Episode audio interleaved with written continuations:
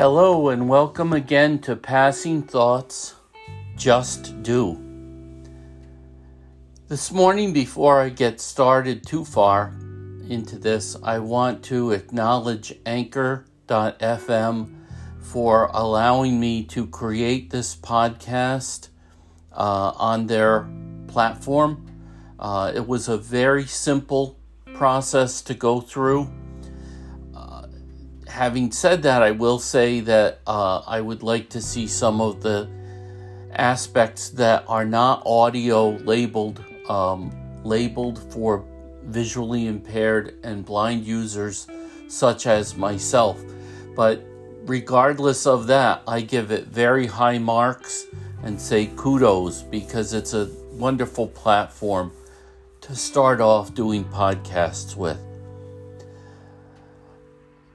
I also would like to acknowledge the Amazon uh, AI devices that are out there the Echo, the Dot, the Show.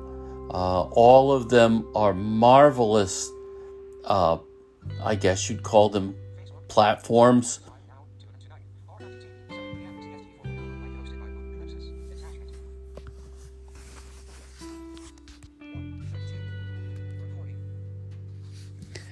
Uh, that includes, again, the Echo, which we started off with, the Dot, and uh, my wife loves very much the show.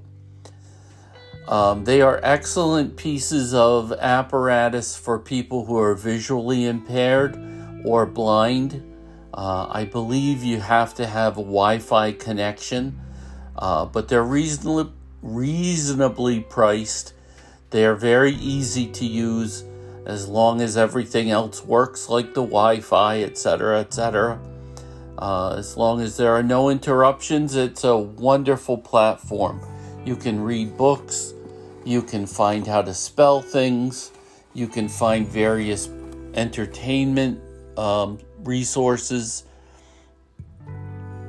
You can play games. It's a it's a marvelous platform, and uh, I would say very welcomed for people with disability, disabled, let me try again. People with disabling conditions, visually impaired, or blind users, as well as people who do not yet have disabling conditions. So, again, kudos to uh, Amazon for coming up with that platform. Now, there may be others too that I'm unaware of, and I am not intentionally leaving them out. I'm, again, just not aware of them. So I venture, uh, I invite people to look into all resources available at, as AI, artificial intelligence devices, uh, because I think they're going to be the the um, new toys on the market, if you will, although they're far, far more so- sophisticated than toys. Uh, I'd also very much like to acknowledge the Guide Dog Foundation for the Blind and Vet Dogs uh, in Smithtown, New York.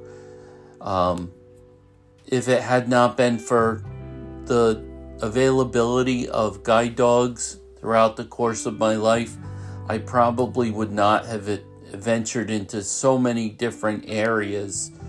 Uh, I probably would not have traveled the country to complete my doctoral uh, diploma.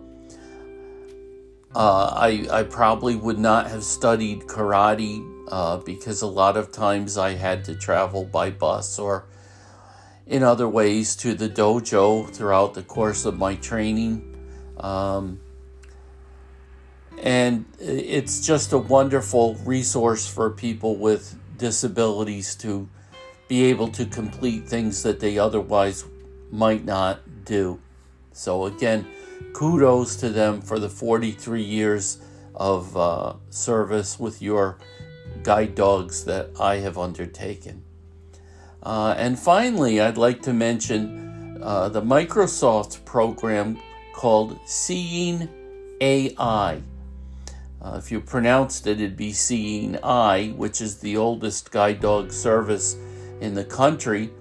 Uh, but Seeing AI is a wonderful platform for be a, being able to do things like read the address on an envelope, uh, read a much longer text, identify colors, find the light source in the room and tell whether it's on or off. Uh, you can read handwriting. This is all on the platform of, say, uh, an Apple iPhone. Uh, I'm, I'm sure there are other platforms that you can use it on that I'm at the moment just not aware of. It's a wonderful, wonderful program and it's available free as an app. At least it was when I downloaded it. So I want to just really um, acknowledge and, and thank Microsoft for coming out with that app. So, getting on with today's episode, um, a few people have asked me about its title, Passing Thoughts, Just Do. And I guess it's two parts. Passing Thoughts was the title many, many years ago that I uh, ascribed to an early version of an autobiography for me. I think I was in my mid 20s at the time, maybe late 20s, which I thought was really kind of nervy for a late 20 year old to um, start writing their autobiography already when much of the life hadn't been lived yet. It, it never got published at that point, but it's always been lurking in the back of my mind that many of my passing thoughts have ended up with my uh, now past accomplishments. If it hadn't been for the thoughts, I probably wouldn't have done the things that I'd done. I have done. Terrible grammar there for a published author. I do apologize. And just do comes from my studying of uh, Okinawan karate. The style was known as Matsubayashi Shorinryu uh, or as we often say, Matsubashi Shorinryu. Um, and I studied that actively for 23 years before I started having uh, physical conditions that started to limit my mobility somewhat.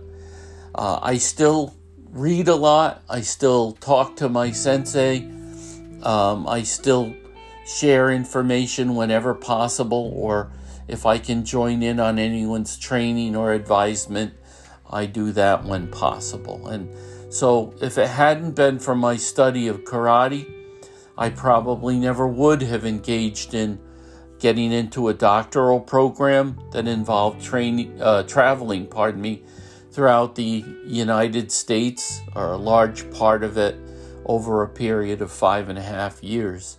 So, between the Guide Dog Foundation, uh, Matsubayashi Shorinryu Karate, uh, all of my mentors over the years, my parents, uh, my teachers, everyone that's helped me to get to where I am today uh, is part and, and parcel, if you will, of just do. We often sit and think and worry and think and worry and think and worry and stay fairly stagnant for way longer than it would take if we just got up and did it.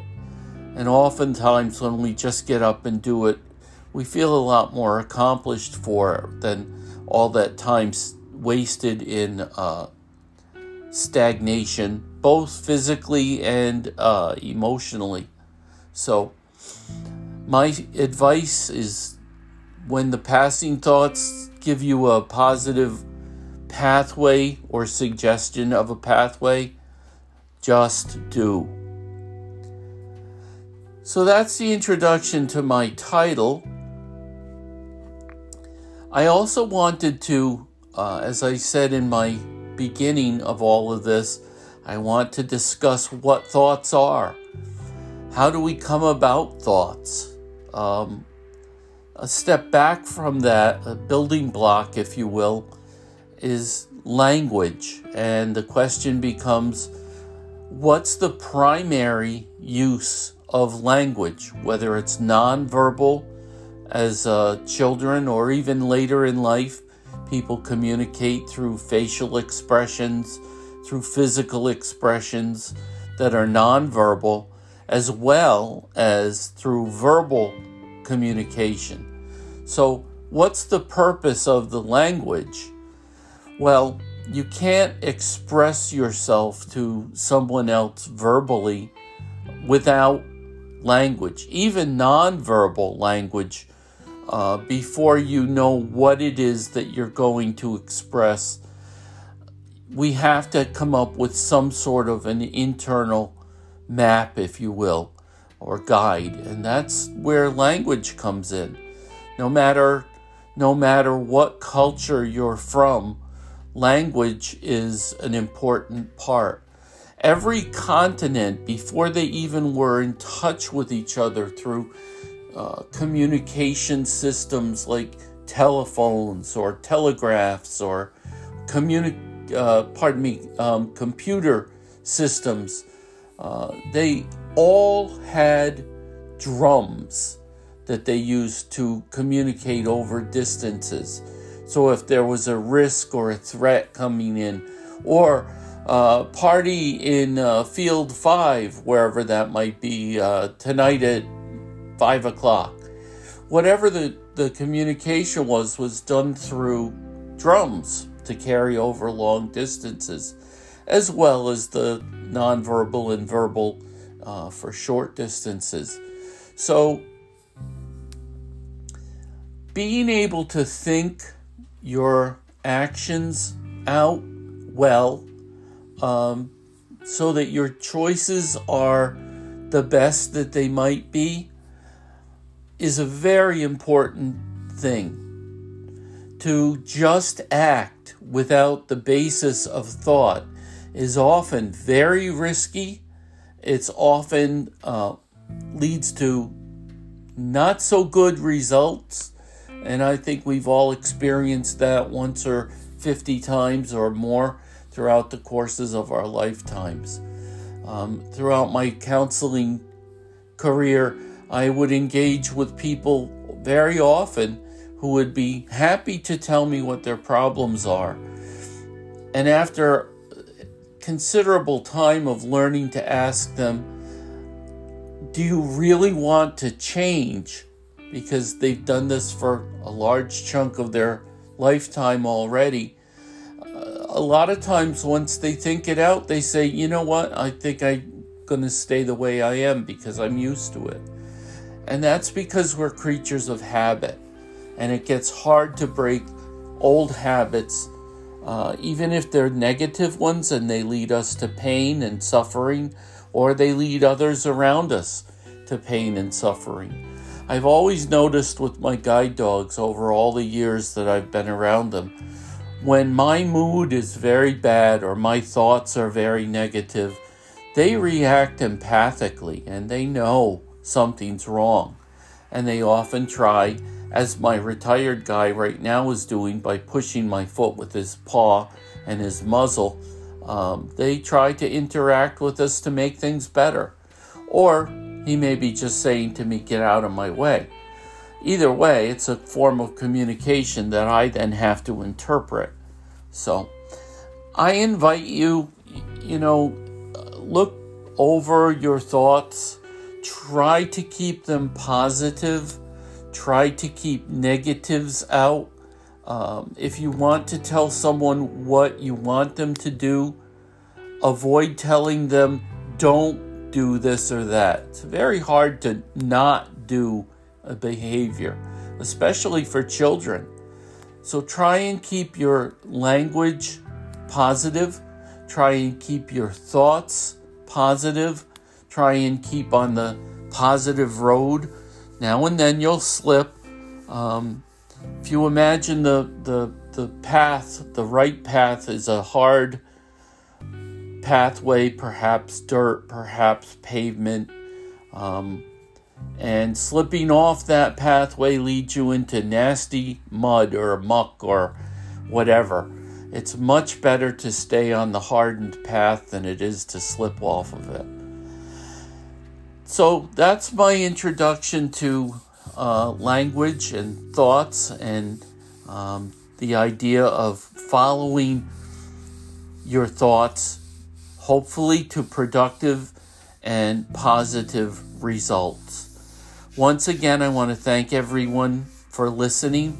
If you have comments, suggestions, uh, reactions, uh, again, please keep them civil and positive and send them to my email, which is drjpuchta at gmail.com. Thank you all. Have a wonderful day.